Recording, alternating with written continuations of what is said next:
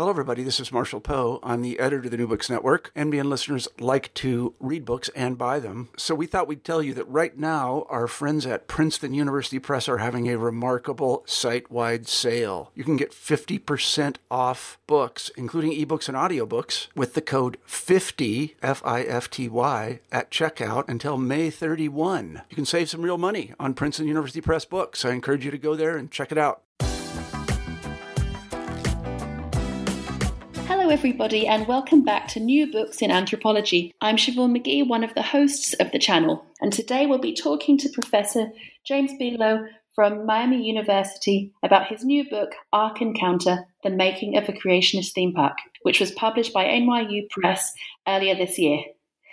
James Bielo, welcome to the show. Thank you very much. It's great to be here. Great. And James, I wonder if you could begin um, our interview by telling us a little bit about yourself. Yeah, sure. Um, well, uh, I I grew up in Virginia, uh, uh, in the U.S., uh, sort of coastal Virginia area, Chesapeake Bay, and uh, stayed in Virginia for my undergraduate education uh, in in anthropology at Radford University. I had some wonderful professors there, in particular Melinda Wagner and Mary Lalone, who I still keep in touch with.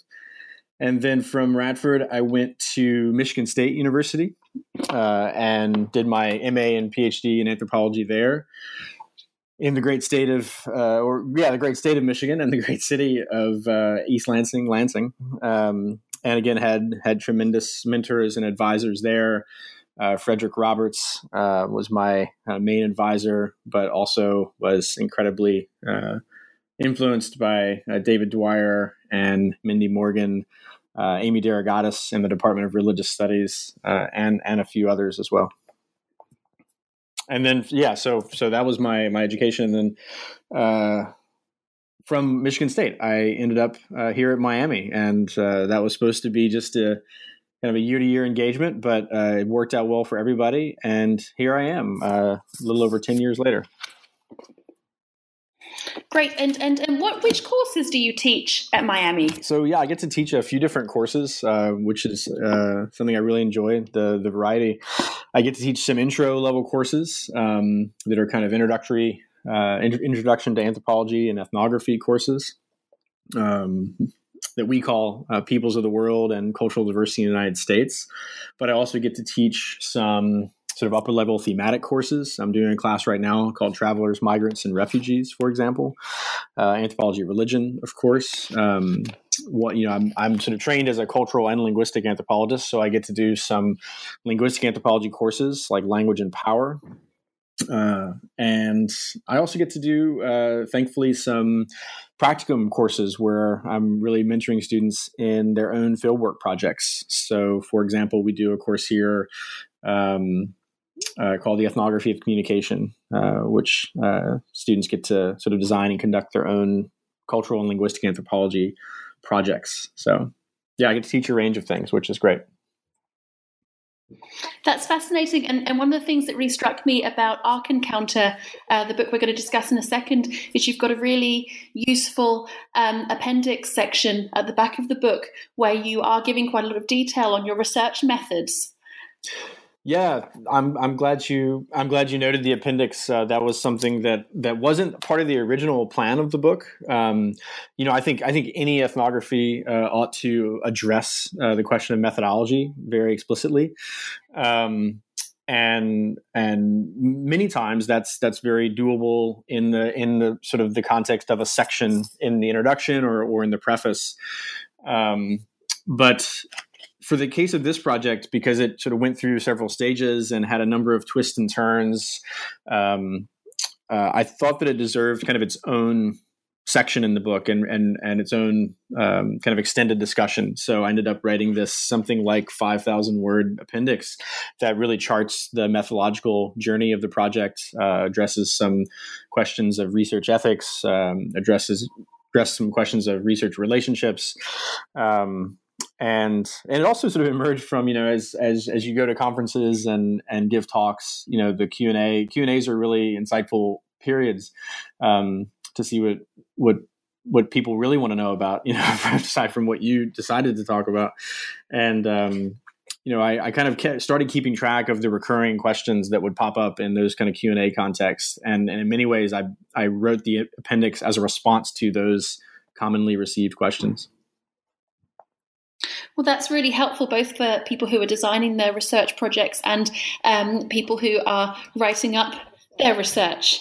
Um, so maybe we should go back to the, the beginning. And I'd like to ask you, um, please, how did you come to write Ark Encounter? And and um, maybe you know, without wanting to preempt your response to that question, you could also uh, explain to people who don't know what Ark Encounter is.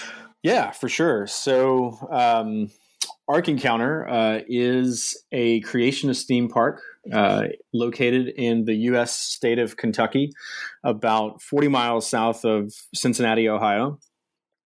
Uh, it opened in July 2016, and it is a roughly $92 million uh, attraction, at least in its first phase. Uh, it has planned future phases.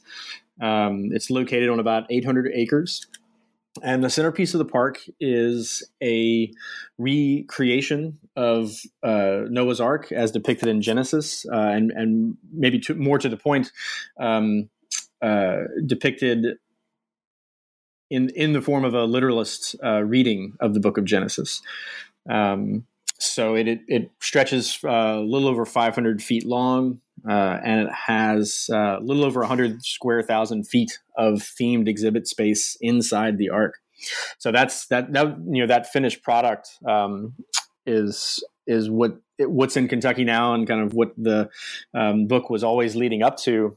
Um, but uh, the book began. The, so the park opened in 20 summer of 2016 but the project really uh, for me goes back to 2000, 2011 in the spring of 2011 so I, I, tell a version of this story in the in the appendix so i won't totally recount it here.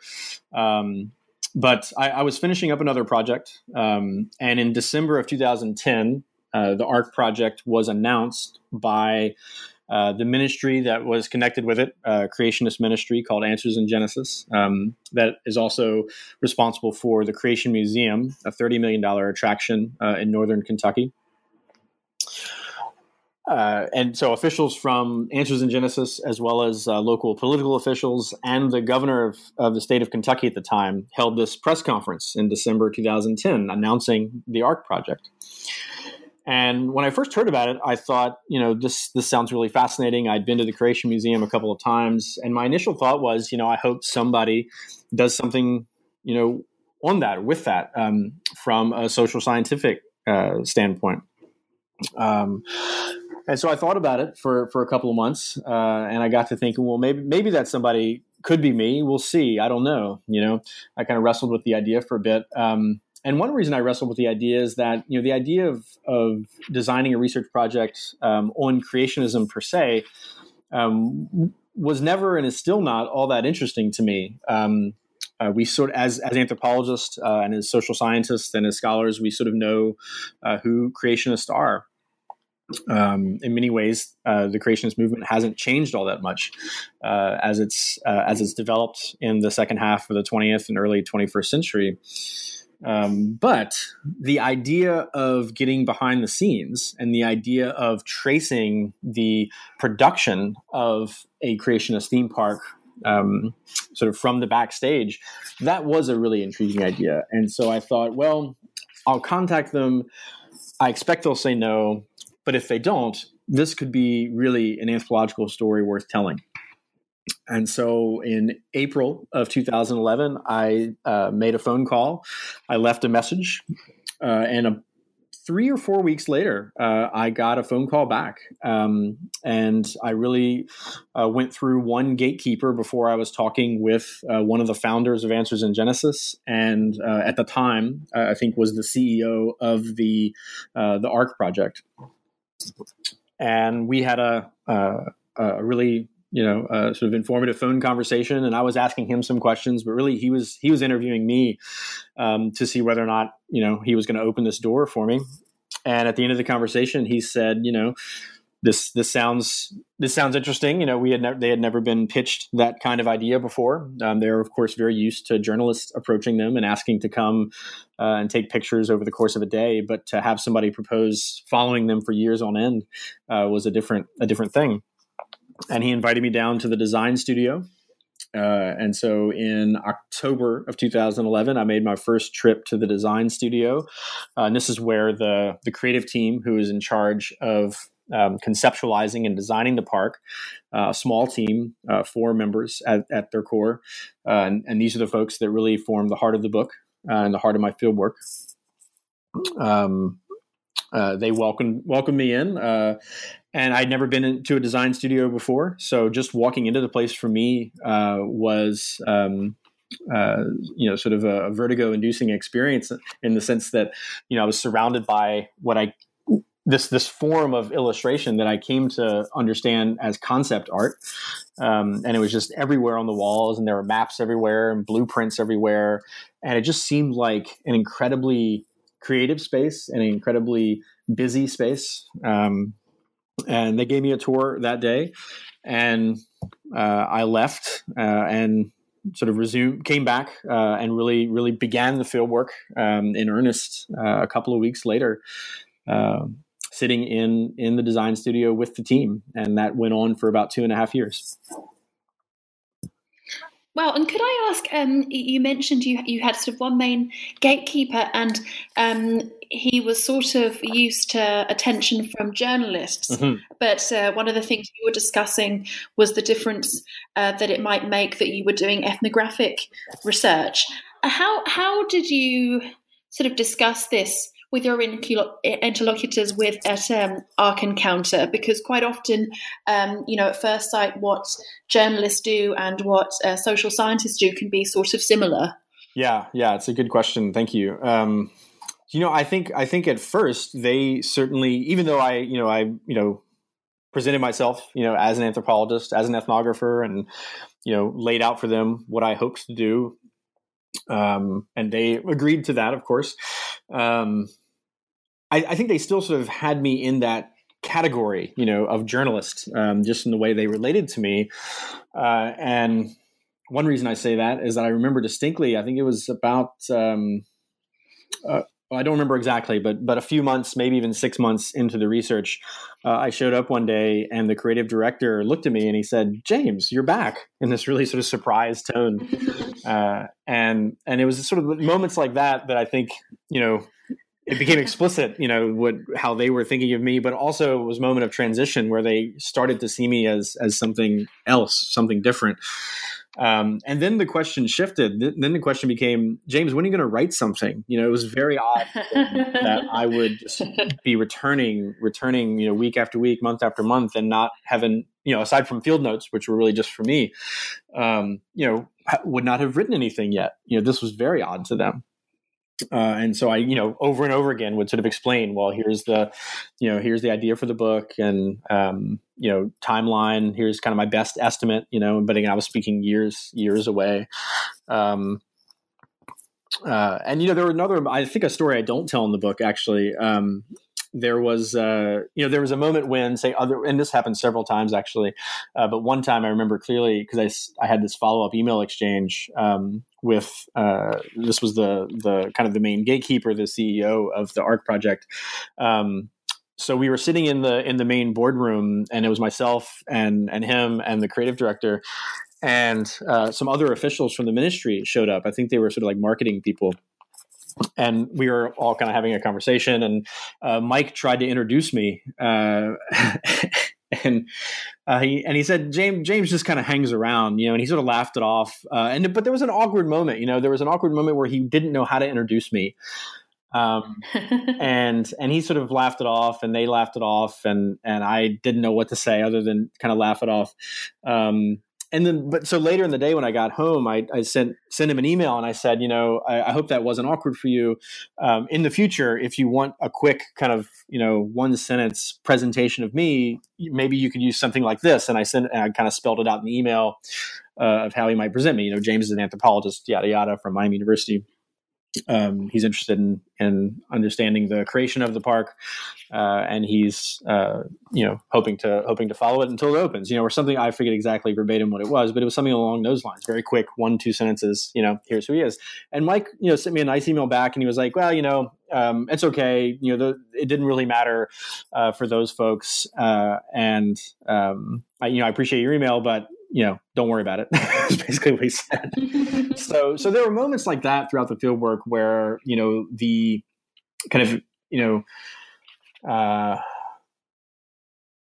you know, their understanding of my presence definitely changed. Did it ever kind of fully, you know, um, articulate with, with, with how I would articulate my presence? I, I don't know.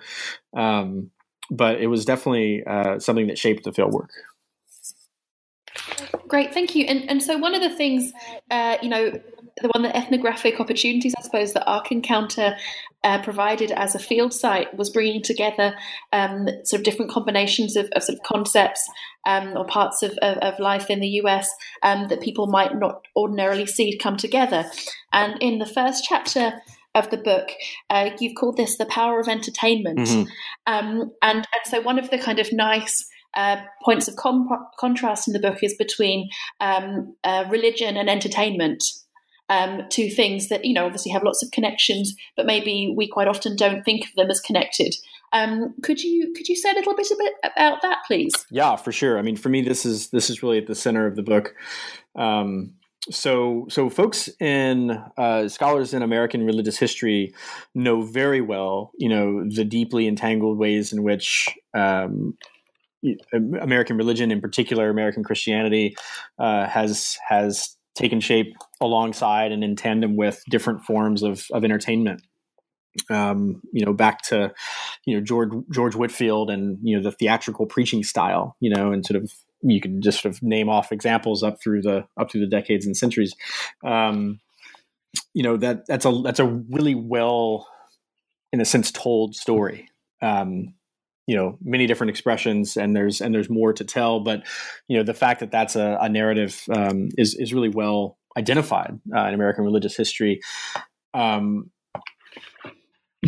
but when you when you get to uh, sort of contemporary American society, uh, I, I don't know that that that narrative is is as well you know defined, and so um, that was one thing I wanted to do in the book, and hopefully one contribution of the book is to is to give at an articulation of how uh, religion and entertainment are intertwined with one another, and hopefully a model for how to study it.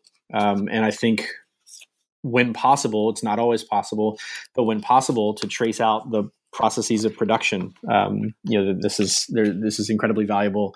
Um, and we can learn a lot from kind of viewing things from the inside out uh, and getting uh, to these kind of backstage um, places. Um, uh, to to look at production. That's, that sounds great. And I was wondering, um, you know, given that to a lot of people who are who are listening or reading, this combination uh, seems unusual. When you were thinking about your research, both while you were doing it and when you were writing up, um, how do you think your sort of experiences with this particular topic um, made you question how we understand entertainment or leisure as concepts within anthropology and other social sciences? Yeah, yeah, good. Thank you. Um, I'll, I'll, I, hopefully, I can kind of circle back around to that. Um, you know, picking up from the last question. So, um, you know, in the same way that I think it's important to sort of define up front, you know, what we mean by, say, creationist, right? Um, that we're talking about a very particular form of, of young earth creationism um, that's wedded to Protestant fundamentalism. Um, at the same time, to be clear about what do we mean by entertainment, and and I'm really indebted here to Peter Stromberg's work um, his book Caught in Play was for me a really touchstone uh, reference uh, throughout the the analysis process and the writing process uh, and the fieldwork process. Uh, and so his his view of entertainment is this uh, is is activity where we uh, are able to kind of be immersed into um, some a, a, kind of frame of role play. and and this takes all kinds of forms. You know, it, it's sort of this is it, it, it takes a really formalized um, uh, or it appears in a really formalized expression in things like role playing games. But uh, the insight in his book is that you know the that kind of activity of immersive role play actually happens in all kinds of aspects uh, of our life, um, contemporary American life, uh, and really global life, um, and we can sort of you know see the the um, uh, the appearance of that uh, through the influence of of uh, really industry powerhouses like Disney and Hollywood. And so for me, I have to say, right, you know, so so I knew that, you know, once, once I sort of got onto the entertainment thread, you know, all of that started to come together. But when I first started the project, I didn't know that that was going to be, you know, a central framework uh, at all. Um, you know, I knew that that they identified Ark Encounter as a theme park, um, but thinking about that as a cultural category, um, you know, I didn't want to sort of presume that it entailed certain things. You know, I didn't want to presume that it would look like Disney exactly. Um, but so so so my, the attention to entertainment really emerged from the fieldwork itself and from the design team. So um, as I got to know them, I learned uh, really quickly that um, Disney, in particular, was a really important reference for them. Um, they were huge fans of Disney. Um, they looked up to Disney as a standard bearer, right? Not necessarily the the content, um, but as a form. Uh, and as a style and as a strategy and as an approach to engaging people, um, they saw uh, Disney as a standard bearer and they thought of themselves as Imagineers, um, borrowing a term from Disney. Uh, and so, thinking about immersive strategies um, and ways to um, create a world that you can draw visitors into. You know, this was this was constant. They were constantly talking about this sort of thing. Um, it it was it was really the the main thing that they talked about was how they were going to pull this off. You know, how they were going to create a world, how they were going to immerse people, um, how it was going to be engaging for visitors in these terms. And so, um, you know, listening to them really drew me to uh, the question of entertainment. So, uh, hopefully, that sort of finishes out the, the previous question. Now, how how does this um, you know speak back to um, anthropological understandings of entertainment uh, and, and, leisure? Um, you know, I think I think one thing the book has to say um, is and maybe this won't be too surprising to folks, but I think it's really important that um, you know these kind of spheres of activity um, I'll put it this way: so you know, spheres of activity like devotion um, or worship eh, or um, religious teaching, uh, or for that matter, kind of political subjectivation um, and leisure, fun, um, are not they don't, they're not necessarily separate. You know that they can happen together, and they often do happen together. And so, when visitors go to Ark Encounter, um, and I'm speaking now of creationist visitors, um, they are both having fun together, and they are, you know, continuing their their um, commitment to particular theology, a particular um, kind of politics, a particular worldview, uh, and so uh, the book really tries to think about these things as always happening together, always entangled. Um, and yeah, and why that's why that's sort of compelling for people. So hopefully, does that, does that answer the question a little bit? Maybe you could. Uh, yeah. Is there some follow up there that, that you want to ask? Well, well, that's perfect because because that sort of connects to chapter two, which you've called materializing the Bible.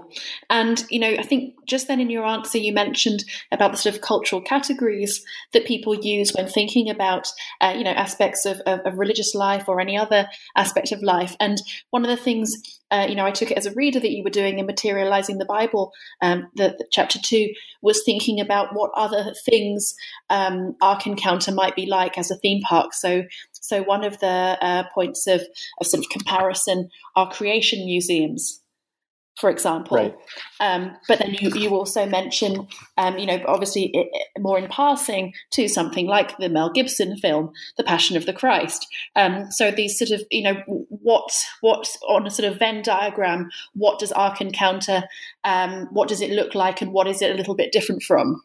Oh yeah, that's um, a great question. I should have I should have included a diagram in the chapter. really, really helpful. Uh, maybe there's a second edition. I can like, come up with a good diagram. That's, that's a good idea. Um, so, yeah, the the impetus for this this this chapter kind of has its own story to it. This chapter was not part of the initial plan of the book. Um, so this chapter also emerged from from a fieldwork reality. Um, uh, and so it's worth sort of telling a story. So this kind of again jumps back to the end of the book in the appendix. So um, I, I did the field work with the creative team, and that was really the heart of the project for two and a half years. Um, and then, uh, as I as I like to say, they they kind of broke up with me, um, and that happened somewhat unexpectedly. Um, so, let's see. The easiest way to tell this. Um, so Ark Encounter, in many ways, the, the fact that Ark Encounter had trouble raising money probably enabled my field work. So when they first announced the park in December 2010, they had a, an opening date of spring 2014 attached to it. And this was on all their promotional materials. You know, I still have early kind of flyers and and stuff that say, you know, coming spring 2014 um, which would have really meant that they, you know, it was a two year um, build, um, you know, no matter when they started. Uh, so really, they would have broken ground um, a little over a year uh, after that press conference, right? But that didn't happen, of course. Um, and the reason that didn't happen is because they didn't have the the money that they thought they did. Or at least they, the fundraising did not materialize as quickly as they thought they thought it would, and so things kind of slowed down. Um, and in many ways, this probably this probably enabled my field work um, because uh, when the money did come through, um, they made the announcement uh, late February of 2014 that they had the money they needed, um, and again, sort of a, a uh, bureaucratic and and material and political reason why this was necessary. Um, uh, once once they broke ground construction wise, their building permit was for two years. And if they didn't finish within that period, they would have to stop um, and reapply uh, for all the permits um, and, of course, pay uh, for all of those permits again. And so, from a financial standpoint, you don't want to do that. Um, from a publicity standpoint, you don't want to have to stop uh, and be kind of halted in, in, for an indeterminate period.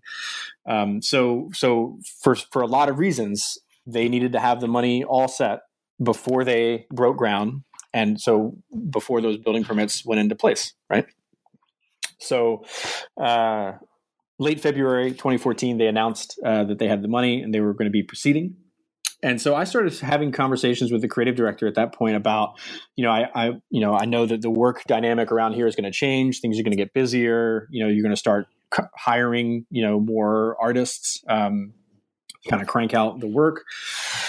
Um, you know, but I don't want my field work to end. So how can I continue to be here? And, and I thought we kind of came to an agreement. Um, but in uh, the end of June 2014, um, the creative director basically called me into his office and said, uh, and his his words were, "We have to call it quits." Uh, and so there's, you know, I, I still don't know exactly uh, why that is, um, but it, that that's what happened. Um, there's certainly possibilities that we could we could speculate on. Um, so so anyway, so um, that left me in a sort of an awkward spot. So I had a lot of material, but I didn't really have enough material for a book just yet. Um, and so, and actually, so the, the the original plan of the book was the the um, uh, the the uh, epilogue was going to be opening day. Uh, and I was going to sort of have some scenes from the opening day, um, and that was going to be the end of the book uh, and maybe leave readers uh, frustrated because I didn't really go inside too much. Um, so so the fieldwork ended, and I thought, okay, how can I, you know, what do I do? Do I just write a couple of articles and be done with it and move on to another project? Do I um, try to figure out a way to extend the project so that I I can kind of flesh out a full book? And uh, obviously, I decided on the latter and so, one strategy. This is a really long, long uh, roundabout way to get to this chapter, materializing the Bible. Um, one approach I, I, opted for was to think about the Ark Encounter in comparative perspective, and to say, you know, there's all this hype around this place, you know, $92 million, 800 acres, 500 feet long, you know, all the like the numbers that the ministry likes to use to sort of promote it. Um, um, and that are attention grabbing and headline grabbing. Um, so it is, it is a sort of a, you know, um, a dramatic project in a lot of ways, but I knew that it wasn't a one of a kind project. You know, I knew that, for example, um, there was uh, a Dutch creationist who had built uh, a scale replica of Noah's Ark, which is still in existence uh, and is docked uh, at uh, different ports in the Netherlands uh, at different times of the year. Um, actually, I think it travels around to different parts of Western Europe throughout the year. Um, so I knew it wasn't the only one of its kind. and then, of course, there was the Creation Museum in Northern Kentucky, and there are so many, you know, um, parallels. Um, not not just in terms of the message, but in terms of uh, the the media, uh, in terms of how they were uh, presenting it. You know, um, these as, categories, museum and theme park. Um, maybe in, in a, in, a, certain kind of imagination, um, we want to treat them as separate, separate um, and different, um, fundamentally different. Um, in the conclusion, I, I uh, referenced this quote from Stephen Jay Gould, who who kind of draws on that kind of logic to say that these are really different things and we should keep them separate. Um, not so uh, for this group of creationists. You know, they are perfectly happy to kind of meld them together, right? Um, in terms of the strategies for for making them and and the kinds of experiences a visitor is going to have at these two places. One's called a theme park, one's called a museum. Um, so they're they are different physical places, but they meld them together um, in terms of uh, the visitor experience.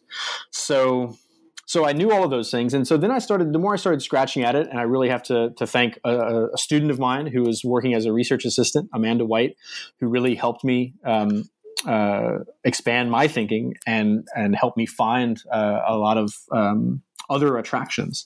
So the more we kind of you know pulled at that thread, the more we found places that self identified as theme park or as museum or as garden or as shrine or as art environment um, or as grotto, um, any number of self identifications. But all of them were doing, at a certain level, all of them were doing something similar.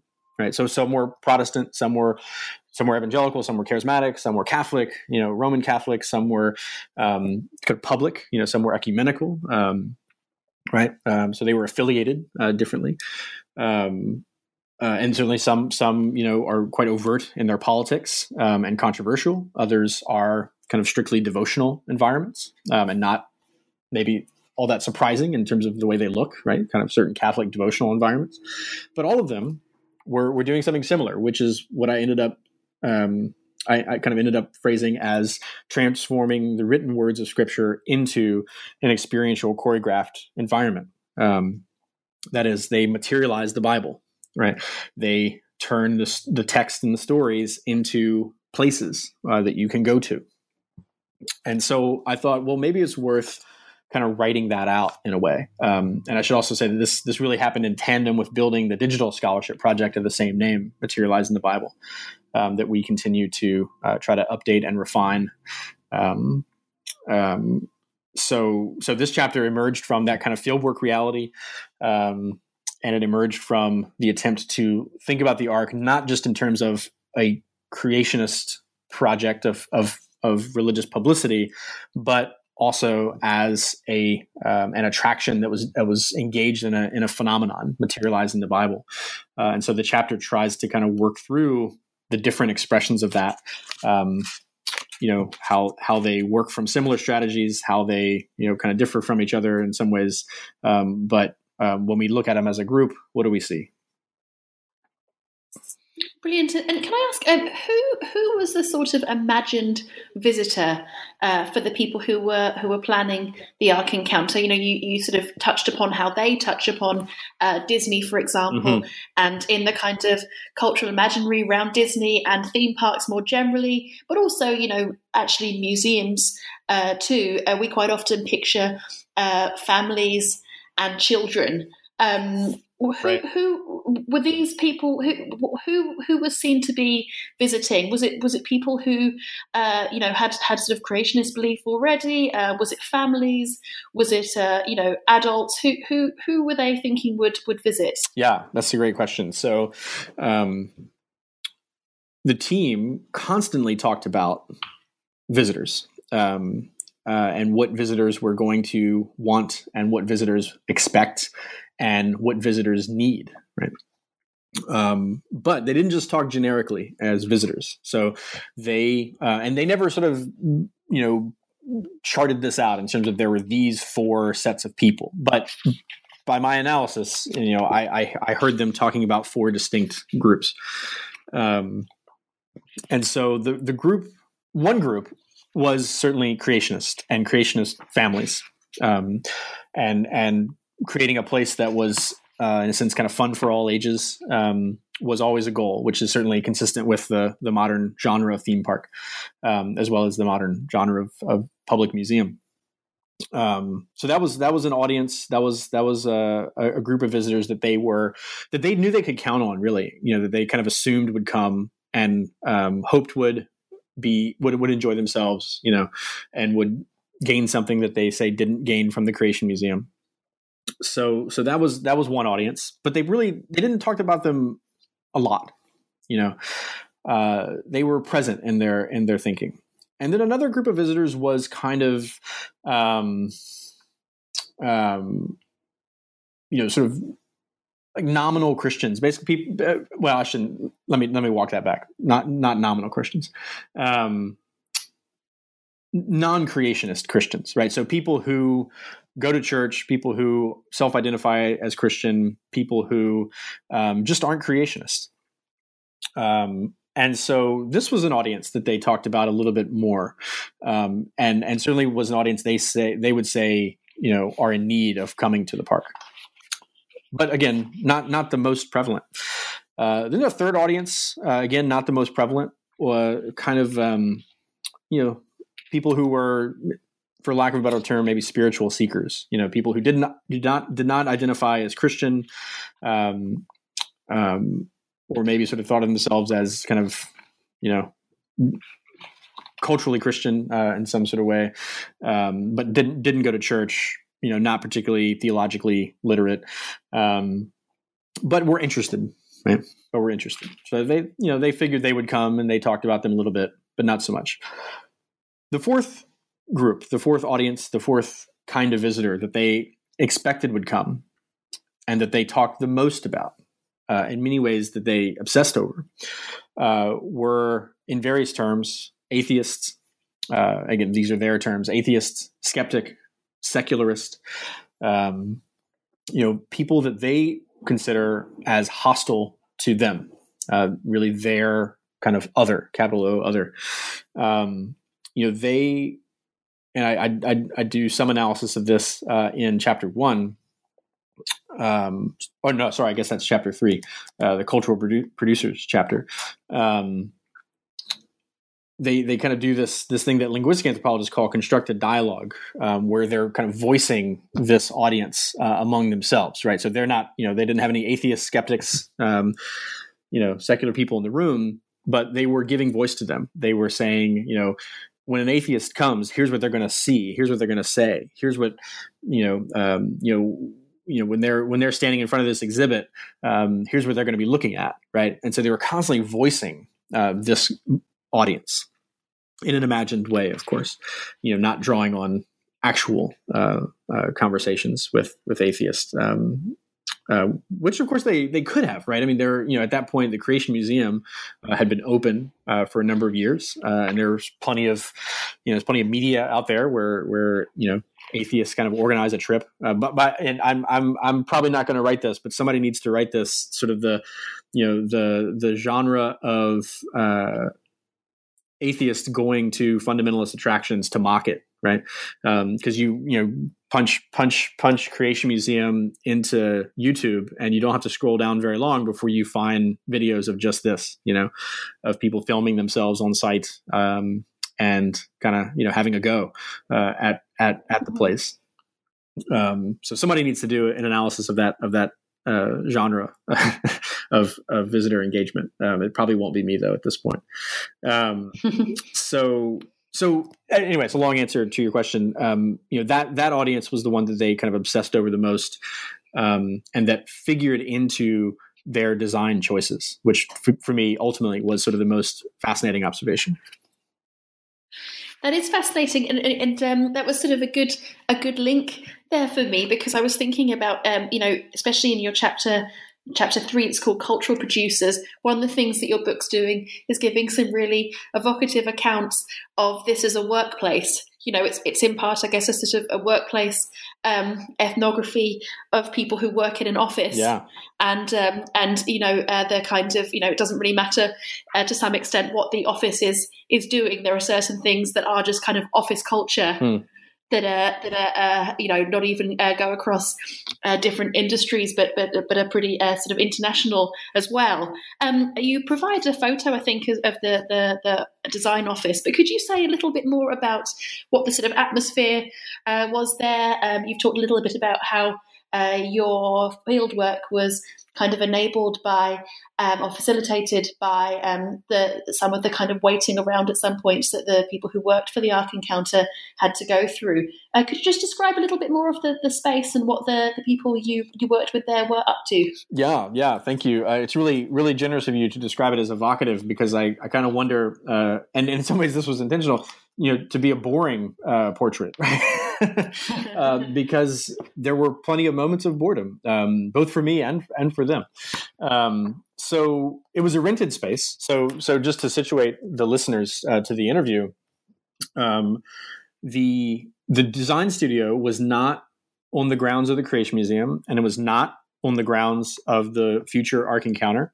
It was in a rented um, a rented warehouse space. Um, you know, I, a couple doors down was an Amazon fulfillment center. You know, um, it's in a kind of a I think it I think it, I think it calls itself a global office park or something like that. Um, and it's pretty near the Cincinnati Northern Kentucky Airport. Um, and they were there. Um, they they they moved in there um, in early 2011. So so when I first arrived, they had been there less than a year, and you know it was this kind of uh, once you got inside, you know the boardroom had windows because it was facing the parking lot, but the main design studio space where the image that you referenced comes from uh, was kind of this windowless space, fairly low ceiling, you know, polished concrete floors with movable cubicles set up. Um, it um, you know it in the same way that I've never been to a design, I had never been to a design studio before. I've never worked. I had never worked, and I still haven't um, worked in a cubicle before. So it was all kind of new to me in a way. Um, but of course, they made the space their own in so many ways. You know, so the concept art that I referenced that was everywhere. You know, um, this was a way of them not. You know, they weren't decorating, but it was a kind of decoration, um, and it was a way uh, of just sort of them inhabiting the space. Um, so on the one hand, it was this sort of somewhat drab, somewhat boring, somewhat plain cubicle office space, you know, uh, and I can't say that phrase without thinking about the movie. Um, uh, on the other hand, it was yeah, it was an incredibly lived-in space um, that really reflected them and their process. Um, and so I, I, think I nod to this in the book, but I could always tell when an artist had moved from one project to the next because all of the art hanging up in their cubicle will have changed. So they sort of surround themselves with the art that they were in that was in progress. Um, now there were a few pieces that stayed up the whole time, you know, that they just liked. Um, but for the most part, their cubicles really visually, dramatically changed every time they moved to a new uh, project, uh, which was fascinating. Uh, and then you had all these kind of you know pinned up quotes uh, all around. Um, uh, you know that, that, were meant to inspire, that were meant to kind of reflect uh, core aspects of their process. So one of them that I share uh, uh, in the book is was a hand drawn sign that one of the artists had put up. Uh, uh, and it was um, I can actually probably if I find it in the introduction here I can I can recall it verbatim or read it verbatim. Um, I guess I can't recall it verbatim, which is why I'm looking it up. Uh, so, so um, let's see, where are you? Here you go. So it says entertainment minus truth equals bad, empty fun, vanity. Entertainment plus truth equals teaching, thinking. Disney is safe, reputation. Disney has money. I'm just a witness of truth.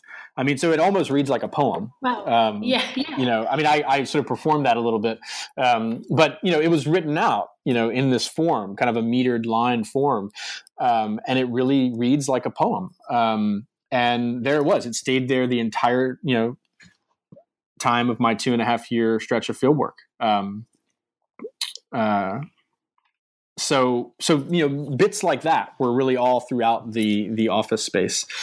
Um, so yeah i think that on the surface you know it sort of seems like this kind of drab boring cubicle space but um, there was there was so much going on there that was a kind of an immediate reflection of them. And i have to say methodologically this was very handy uh, because you were basically surrounded by um, elicitation tools right.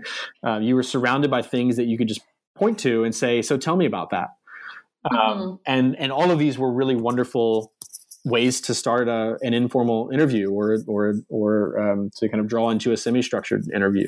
So you know me interacting with the space was something methodologically that i didn't expect but that turned out to be a wonderfully rich resource and how, how did can I ask it? So how did you know when was a good time to ask somebody a question? I can imagine it was a bit awkward sometimes. You know, if you're one of the things about is if you're doing a research in someone's workspace, as you know, you're interested in what they're doing while they're at work, but you also uh, have to try and gauge when they're kind of too busy to have you be involved um, or, or, maybe that wasn't your experience how did how did that work yeah no that's precisely right so i mean one of one of the only conditions I was given up front about you know having having access for this field work was that I couldn't be a disturbance.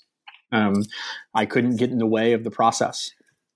And I said, okay, I'll do my best. Um, and so I was very cautious all along of um, being in the way, of of being a nuisance, being a pest. Um, and so I tried to find moments you know regular moments where I could engage people in in conversation that wasn't a total departure from the work they were doing. So, you know, an easy example is lunch, you know. So everybody stopped to eat lunch. I mean, every now and again they would kind of do a working lunch where they would sit at their desk and, and eat. But for the most part, they stopped and they and they ate. Uh, and they usually ate together and so this was a perfect time for me to um, sit with them and you know get to know them just sort of build relationships ethnographically um, but also to follow up on things that i had been taking note of. Um, and we, we, usually stayed on site for lunch. They had a small um, cafeteria not cafeteria but sort of a small, small lunch space with like a hot plate and a fridge and whatever. Um, and then sometimes we went offsite. You know, there was a Mexican restaurant nearby um, that they like to go to. There was a actually one of the best sushi restaurants uh, in the whole Cincinnati region is not too far from them because there's a um, at least as the story goes, there's a Toyota office uh, right near the airport, and so they uh, flew in uh, su- sushi chefs from from Japan um, to have uh, handy. So we would go we would go there. Um, so lunch was an easy example. Um, other but other ones I kind of had to learn, and and they were narrower opportunities, but still fruitful. So, you know, uh, moving from one part of the design studio to another, you know, kind of walking, um, you know, that was perfect, right? We would kind of walk together, and I would ask him a few follow up questions. Um, as it turns out, you know, uh, the kind of computer files they were working with were huge. Uh, and so it took a long time often for them to save uh, and for them to back up to the server. And so these were these created kind of really opportune moments to ask follow up questions. Um, so as we were kind of sitting waiting for a file to save, um, printing same thing. Uh, if they wanted to print off you know a version black and white or color version of what they were working on to to show a, show one of the team members or to just kind of have in front of them uh, to pin up on the cubicle wall, whatever. Um, you know, it took a, it took a few minutes for things to print uh, often, and so that pr- provided a nice little moment. Um, so um, it, it, was it was you know that was part of the field work for sure was learning those kind of routines where there were small spaces where I could kind of jump in um, uh, and try to avoid being a nuisance. The image that comes to mind is, is like in the in the West Wing, where uh, the president's aides have to try and sort of accompany him down corridors and things between meetings in order to. no, that's right. Yeah, it was just it was just a less like sort of uh, articulate version of the West Wing, basically. Mainly on my part. Did they? Could I? Did they ever ask you what you what you thought of any of their plans or designs or or anything at all, really, or was it all kind of understood as being you were learning uh, from them? Oh yeah, that's a good question. So um, you know, not regularly, but certainly a few times. Um, I periodically maybe would be a good way to say it. So periodically, they would kind of draw me into their process by kind of treating me as like a generic visitor um, not as a representative of one of those four groups that I that I sketched out earlier, but just as you know, kind of a generic visitor. Um, what would I think? You know, what would I? How would I respond? It never went on too long. Like they never kind of really interviewed me per se. Um, you know, they never they never wanted to know too too much um, about my how I would engage, you know, an exhibit uh, or move through a space. But they did draw me in at times to ask me those sorts of things, which was always interesting. Um, um, for the most part, though, um, yeah, I was sort of treated as somebody who didn't who was who was trying to learn their world but didn't really know it yet, um, and uh, therefore I wouldn't have a whole lot to offer. Fair enough. um, you've, you've, you've sort of alluded to, to this little bit already, especially like you say through the sort of um, four categories um, that, that some of the, the design team used to think with whilst making their um, plans. Um, but in the next chapter, which you've called conversion as play, um, maybe the best way to talk about this one would be for you to explain, if possible, uh, you know what you mean or what they meant by conversion as play. Right. Yeah. So I mean, that's not a, that's that that's a phrase of mine, not not a phrase of theirs. Um, you know, they so conversion for them, you know, uh, you know, definitely meant you know they hoped and they expected in many ways Ark Encounter to serve as a you know kind of a lightning rod of conversion for people, uh, conversion to Christianity for people. So people who did not identify as Christians to come to Ark Encounter and maybe not on the spot per se, um, but uh, to to plant a seed. Right, we can sort of think about it as a as a ninety two million dollar seed planting ministry. Um, you know, to people for people to come to be impacted uh, and to you know start going to church again, to start start reading their Bible again, to investigate, you know, uh, as as they might say, to investigate the question of, of you know creation. Um, you know, they and then from that for people to convert to Christianity, right? And and and um, you know, so that they they absolutely hoped for that, talked about that, and expected that to a degree. They also hoped and talked and expected for people who who did self-identify as Christian but not as creationist to come and be swayed to creationism. Um, to say, hey, you know, um, again, of, you know, borrowing their strategy of, of voicing uh, on behalf of people, um, to say, hey, you know, I totally misunderestimated this whole question about creationism. You know, I need to I need to reinvestigate that, or I need to spend more time thinking about that. You know, um, they they expected that. They they they certainly um, saw that as as something that was going to happen. Um, so that's what they mean: um, conversion to to Christianity and conversion to creationism.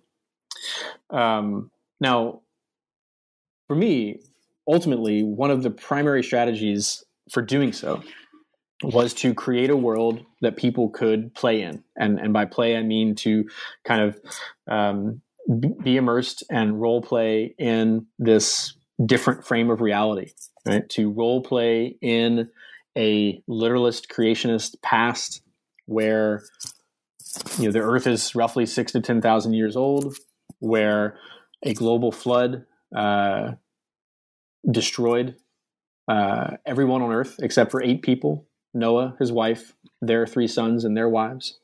From those eight people, all of us are now descendants, a world where humans and dinosaurs coexisted, um, a, a, world where humans lived to nearly a thousand years old. Um, you know that they wanted to create a glimpse of this world to give you a sort of a replicated experience of this world, to immerse you into it, and to invite you to sort of play along. You know, to give it a shot, to uh, think in their terms, to use their language, to um, envision the past as they envision it. Um, and their their wager is that if you if a visitor does that, then they will be swayed. Hmm, and, and, this and this maybe maybe we could look at this chapter uh, sort of in connection with the, the next one. The past is not history, because some of these these themes, of course, are sort of um, yes, well, obviously overlapping. So you're you're asking in in um, the past is not history.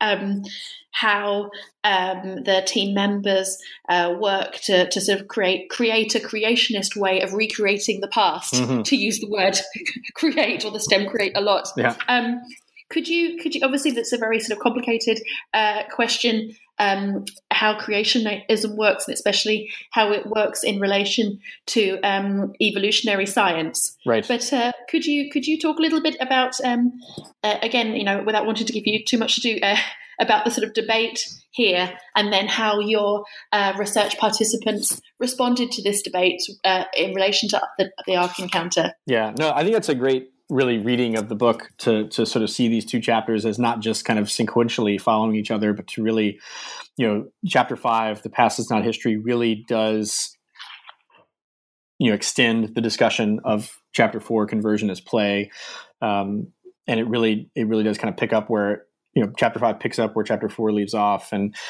and in many ways it, it sort of gives a a really close case study because I follow the production of of one exhibit at the for the Creation Museum. This is while they were waiting for the the funding to come through for Ark Encounter. Um, whereas you know the chap, chapter four conversion is play you know touches on a lot of their you know early early design work in Ark Encounter, but doesn't spend too too long on any one exhibit. And so chapter five gives that longer kind of case study uh, view. Um, so I think that's a really thank thank you for for picking that up in the book. Um, yeah, I mean the the primary antagonist, you know, for creationism is evolutionary science, right? That's that's well well known, um, and it was something that that you know I took into the project, you know, kind of knowing that and, and wondering how that would be expressed, um, and it's something they talked about. You know, they they referenced their kind of antagonist of evolutionary science quite a bit. Um, but um, you know, part part of the the point of the book is to say, um, you know, who are who are creationists outside of that particular dynamic. Um, mm-hmm. Now, on the one hand, that's a silly question because you know there is no creationism outside of that particular dynamic, but the but in, in this case, you know, who creationists are and the cultural project that they were engaged in did require thinking in other terms, right? Because if you just think in terms of the relationship between creationism and evolutionary science, you don't have access, for example, to how they engage Disney, um, how categories, the categories of immersion and world building are a central part of what they were doing, right? So that, that that's really what I meant by um, wanting to present an, an alternative analytic frame of religion and entertainment to complement the work uh, that's been done on within the frame of religion and science. Right? Not, not certainly not wanting to say that we shouldn't think about creationism with respect to evolutionary science. Absolutely not. We have to, um, but to try to complicate the picture some um, and hopefully make it more robust.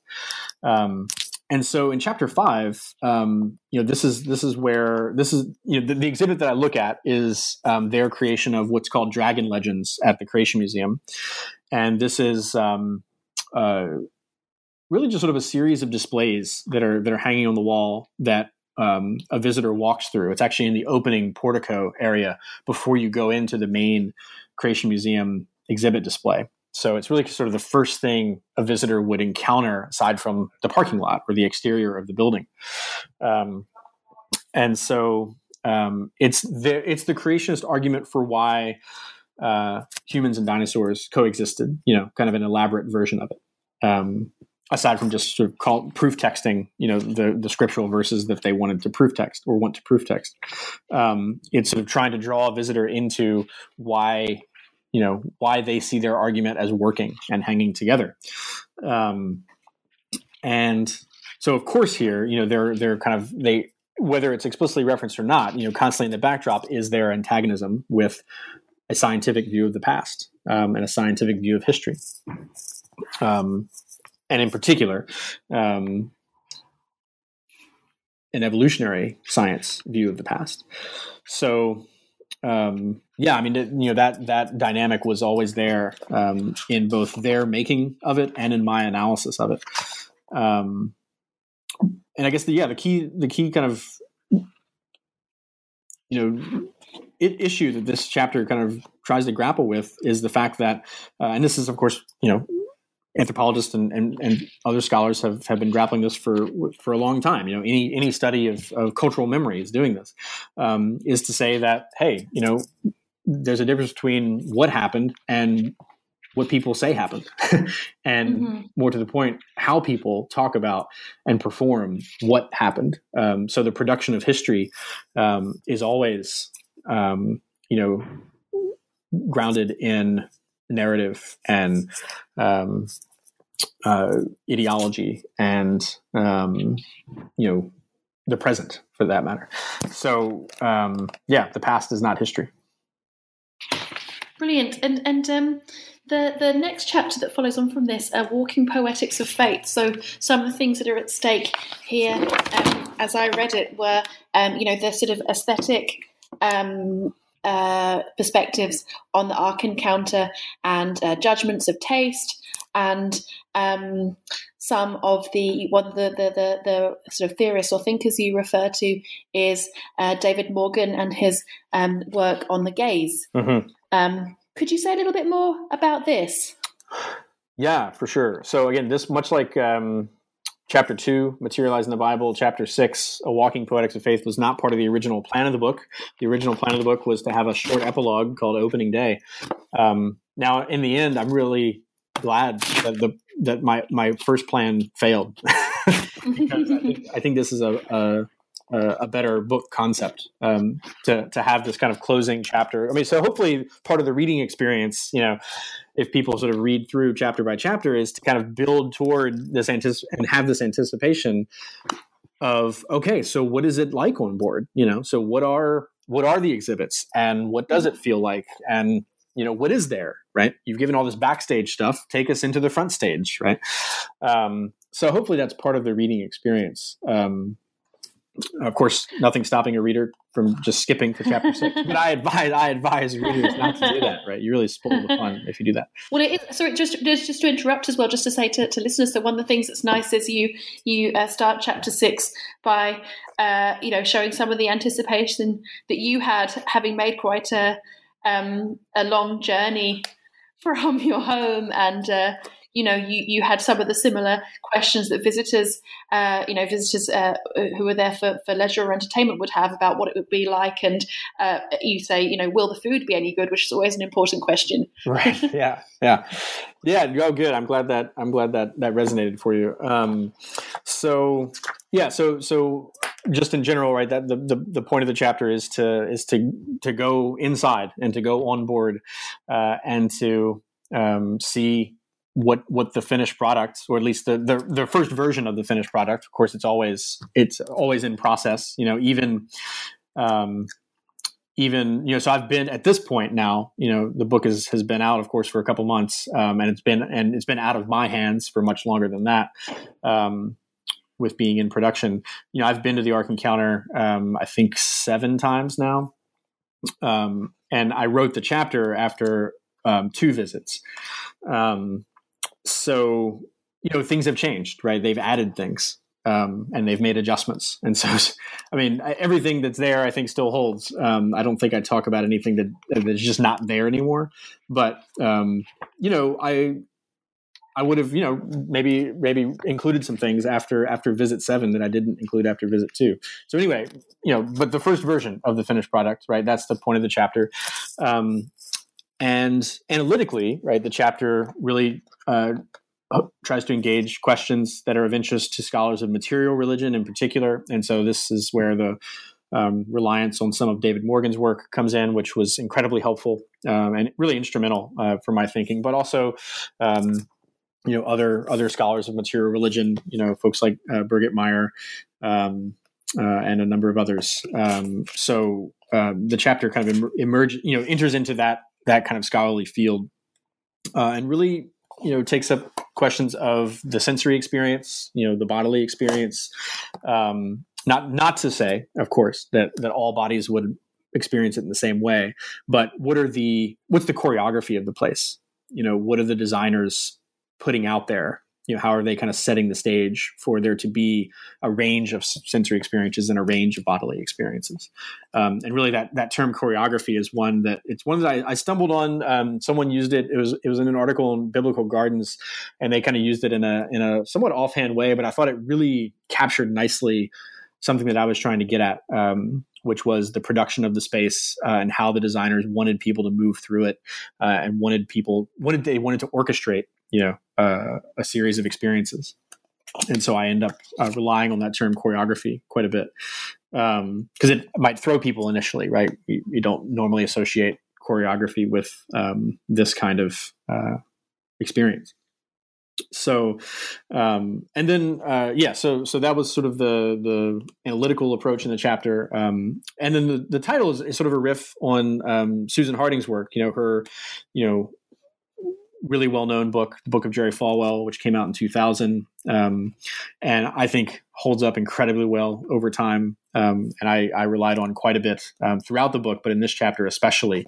You know, she talks about how Jerry Falwell, you know, the verbal art of Jerry Falwell is a, is is working on what she calls a poetics of faith, where people are filling in the gaps um, and sort of making him make sense. Um, and so I'm borrowing that to say that Ark Encounter you know the the fundamentalist gaze at Ark Encounter works because people move through the space and fill in the gaps. Um, hence, a walking poetics of faith. Um, and so, what does that process of of intertextual gap filling look like? Um, uh, and and and not just not just as a cognitive process or a discursive process, but as a sensory and, and bodily process. Um, so, um, you know, I think there would be another chapter to be written, for example, about how um, you know that kind of mini project I referenced earlier of of atheists uh, or skeptics going to Ark Encounter. You know, what is their um, what does their walking poetics look like? You know, walking poetics of skepticism, for example. Um, you know, what what does you know people who are sort of kind of just sort of in fact i went with a, uh, a, friend of mine you know i would say fits this mode he he somebody he wanted to go to the creation museum a number of years ago and we went together and then he wanted to go to ark encounter um, and he, he didn't want to go um, because I mean he was critical of the place, and he's not a creationist. Um, I but he also doesn't identify as Christian. He's just he, he's a curious guy, you know. He he wants to know what's out there. He likes to. He went, you know. He he and, he and his wife went to the Indianapolis 500 because he thought that would be, you know, that's a really important regional cultural experience. We should go, you know. And so he's just that kind of guy. Um, and I don't suspect he's the only one, you know. Um, and so, what is what is the walking poetics for for that kind of visitor? So, you know, the chapter really is focused on the creationist visitor, you know, uh, and the fundamentalist Protestant visitor. Um, and uh, yeah, I mean that's really sort of the scope of the chapter is is kind of moving through the space, asking those kinds of questions. Um, and so, trying to keep one eye on the design team still, you know the makers of the space one eye on so in this scenario i'm going to have three eyes. Um, so one eye on the, the, the designers of the space one eye on um, creationist visitors to the space um, uh, one eye on the space itself. And perfect. And, and so uh, one of the things you, you brought up there sort of brings me on to the conclusion. So Susan Harding um, comes up in the conclusion again because one of the things you're discussing is fundamentalism and uh, you know how how your project um, adds nuance to anthropological understandings of what fundamentalism is, and um, you you use as your subheading um, in the conclusion fundamentalism with uh, you know quote marks or scare quotes or however you want to put it.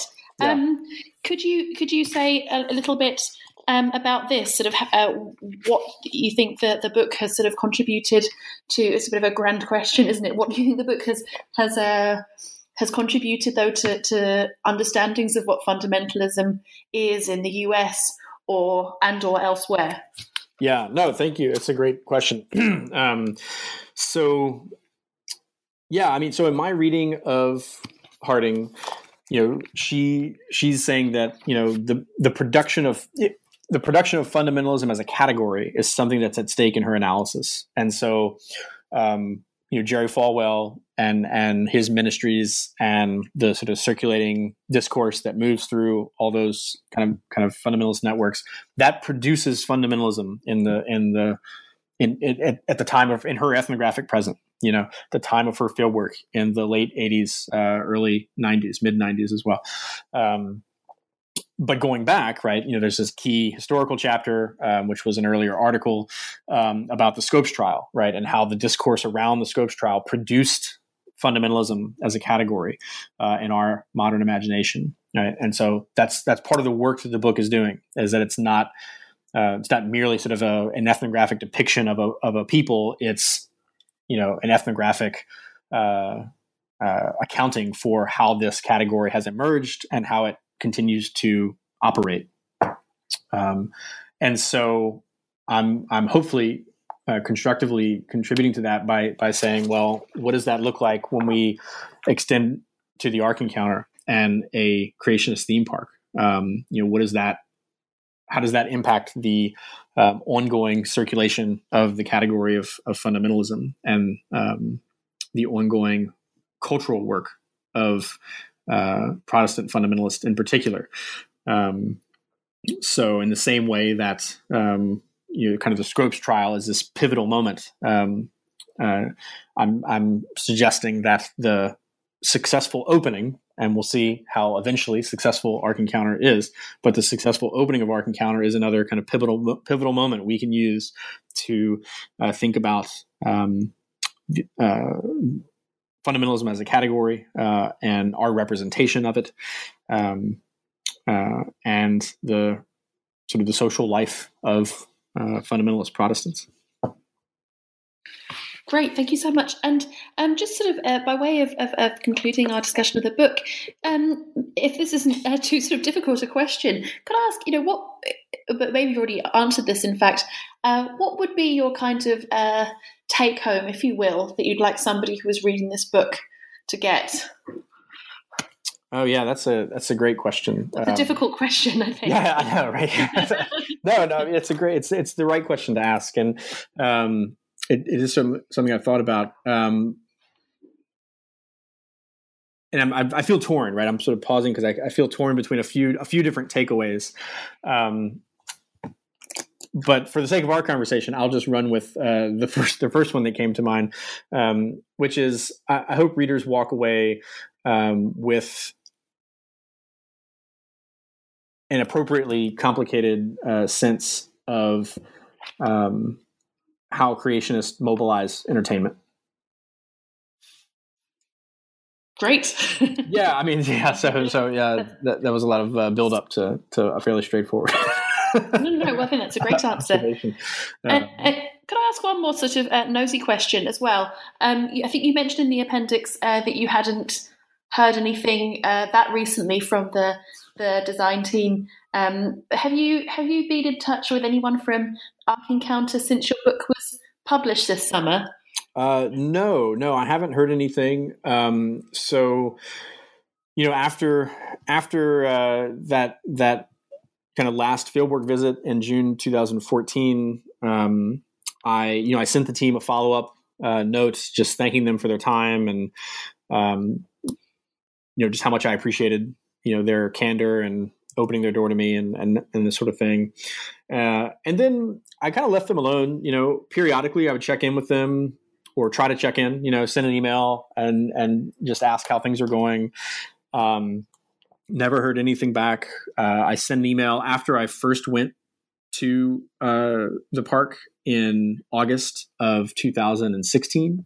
Um, it had been open for about about six weeks. I was out of the country when it first opened, so I wasn't I wasn't uh, able to have that opening day experience actually. Um, um, just saying, you know, I saw your imprint on the place. Um, you know, walking through it, I could see your signature style, you know, uh, and I kind of made just gave a, a, bit of a recounting about some of my experiences there and the exhibits that stuck out to me, uh, and they were sort of most memorable. Um, and I didn't hear anything back, and but so I'm sending these emails to the whole team um, mm-hmm. that I that I got to know, not not only like not not a single individual. Um, and then I sent them uh, a copy of the manuscript, so the same the same copy that went out to reviewers. Um, I sent them a copy of and said, "Hey, you know, here it is.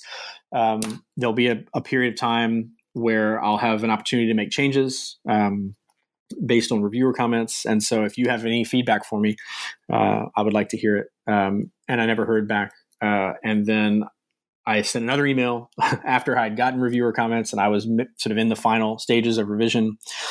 Uh, and I said, you know, I'm, I'm kind of at that point where I'm about to, it's about to leave my desk and uh, it will, you know, i will be able to make small changes, but I won't be able to make big changes after this. Um, do you have anything you want to say? You know, do you have any questions you want to raise? Anything that's that's bothers you in the book? Anything like that? And I never heard anything back. So um, that's still the case. I, st- I, still haven't heard anything. Um, so I don't know. I hope that you know, like any ethnography, you know, and this will be true. You know, the uh, other other uh, books that I've written, and I think uh, this is true for most ethnographers. I hope the team recognizes themselves in the book. Um, I I don't I don't suspect that they would agree with every bit of my analysis or the overarching argument. Maybe, um, you know, there are a couple of moments that are very candid moments um, where they're um, uh, debating something among themselves, or they are um, uh, in, sort of involved in a in a kind of critique. Um, you know, there there there's there there are a few really candid moments that I include in the book, um, and I, I, hope that they feel fairly represented, and I feel I hope that they would rec- recognize themselves in the book. Um, and beyond that, um, I would I would enjoy talking uh, with them about it and uh, um, uh, going with them, of course, to the park. Uh, but we'll see. Watch this space. What's that?